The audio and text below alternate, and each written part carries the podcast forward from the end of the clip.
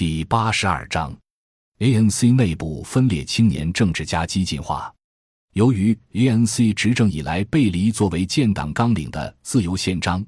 常年推行亲资本的新自由主义政策，黑人民众对其支持率下降，并引起党内年轻一代成员的不满。青年联盟前任主席马勒马因为激进的政治言论于二零一二年被 A N C 开除党籍，其后他创立经济自由斗士党，吸纳了 A N C 的一批年轻及较激进的成员，包括现任国会议员。他们主张不谈判，直接剥夺白人土地和矿业国有化，征用这些资产的时候也不需要拿出赔偿。他们同时强烈反对外国人拥有南非土地的所有权。马勒马在一次集会活动时演说，我们会接管政府。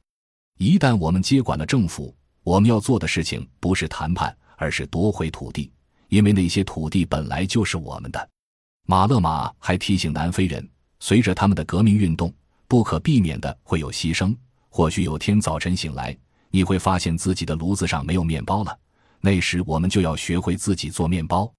七、土地改革步履蹒跚。南非政府无法创造大量就业，改善底层民众的生活，土地改革便成为敏感而迫切的政治议题。二零一三年是土著土地法 Native Lands Act 颁布一百周年纪念。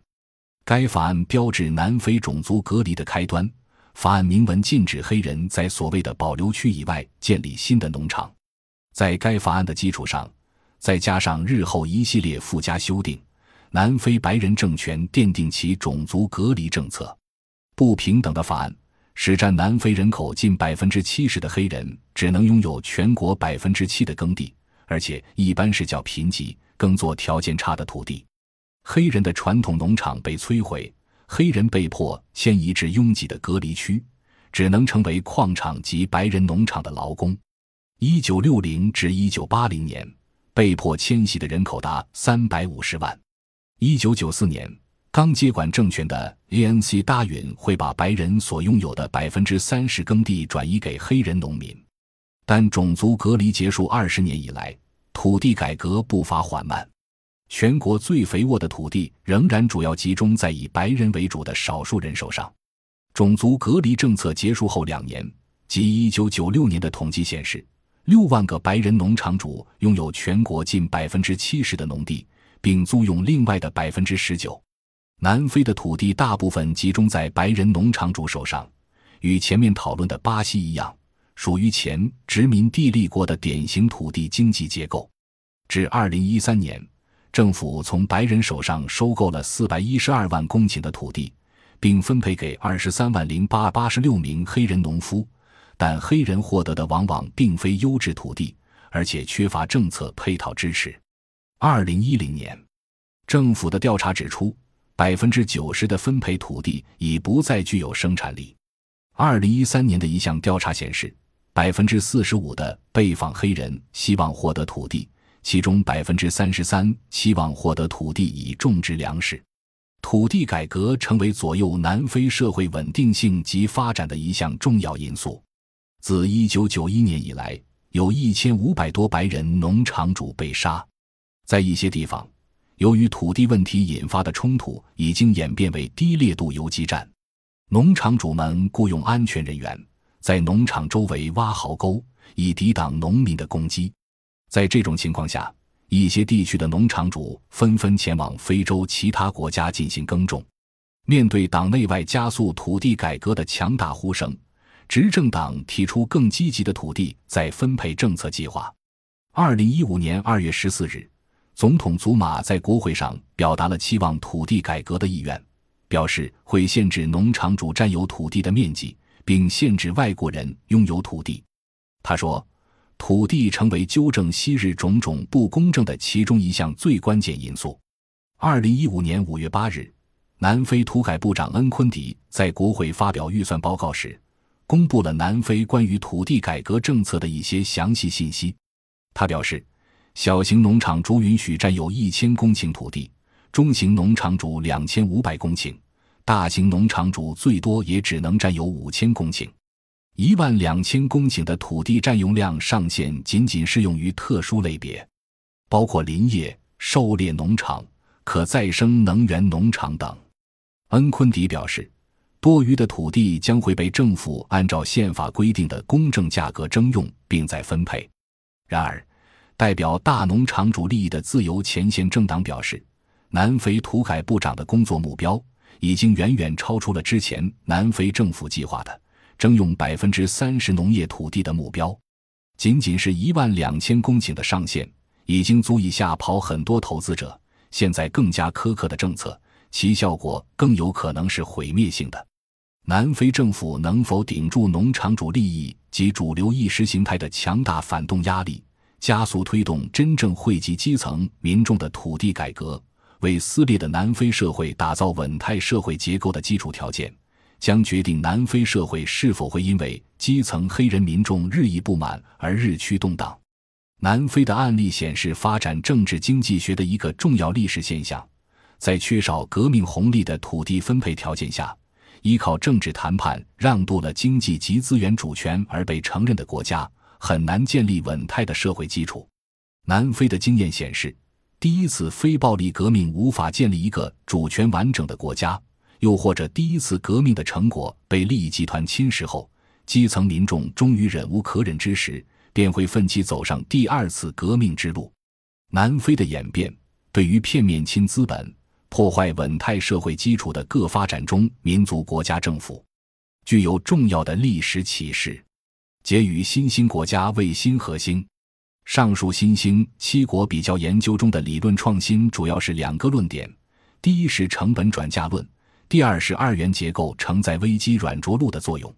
后者接续并对应前者，能够让转嫁而来的输入型危机得以软着陆的载体，并非均基于城市的现代化的正规经济部门，而是二元结构体制条件下的非正规部门。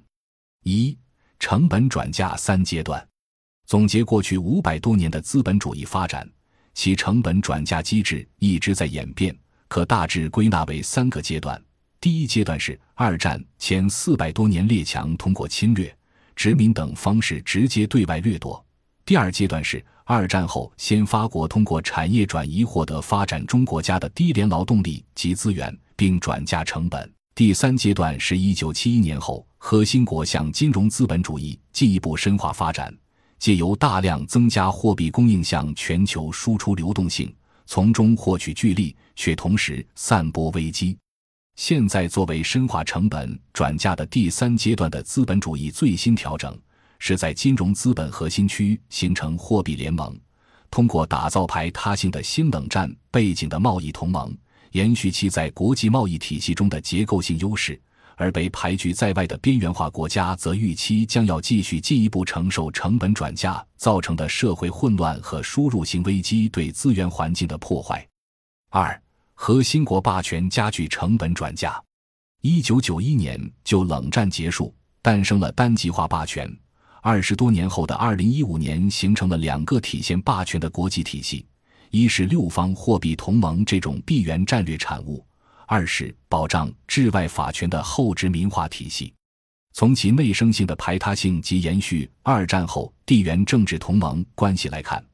二者都属于资本主义升级为金融资本阶段借尸还魂的新冷战制度体系，并且与被核心国称为软实力的新冷战意识形态紧密配合，更多通过教育、科研、文化、艺术等被认为西方优越的巧实力进入发展中国家，以实现不战而屈人之兵的战略利益。总之，二战之后形成双寡头分割世界的对抗性地缘政治及其冷战意识形态，不仅没有随着就冷战结束而死亡，反而在核心国家单极化霸权的主导下，旋即进入新冷战时代。金融资本主义虽然遭遇全球危机，但凭借霸权加剧向贫困人群和资源环境转嫁成本。在这种金融资本推进全球化的条件下，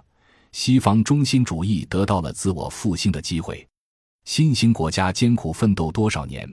争取凭自身的努力走出危机，也已付出了沉重的代价，满以为累积了足够的筹码，可以在不试图改变全球不利于发展中国家的游戏规则的条件下，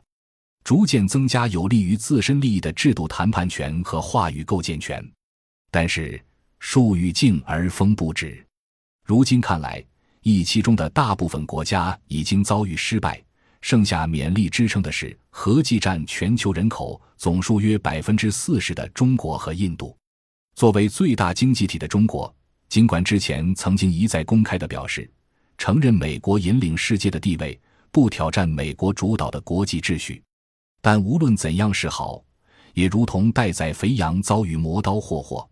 不得不被动应对西方金融资本集团单方面改变秩序和强化其金融霸权制度的动作。眼前的现实是，先进金融资本主义核心国主导的美元集团单方面建构新币源战略及意识形态体系的全球新冷战格局。一期大部分已经被打回原形，发展中国家将来的道路只能荆棘满途。二零一七年一月二十日，美国总统特朗普上台执政，其颠覆式的政策之一就是退出前任总统勉力推行的 T P P。这一决定在已经纳入 T P P 创始意向成员的国家中引起更多不确定性。作为美国地缘战略布局中的关键一招， T P P 的存在意义不言自明，但从特朗普新政的颠覆意义看，美国似乎已不能从中获得更多。因此，实质性的表达反全球化意图的美国优先战略的调整，势必有新的转嫁自身危机和代价的做法。二零一八年，美国发起对华贸易战、科技战以及一系列强化制裁措施，给实体经济和资源主权国家带来的伤害更大。对此，我们已经开展了二十多年的国际比较研究，仍会持续跟进。感谢您的收听，本集已经播讲完毕，喜欢请订阅专辑，关注主播，主页更多精彩内容等着你。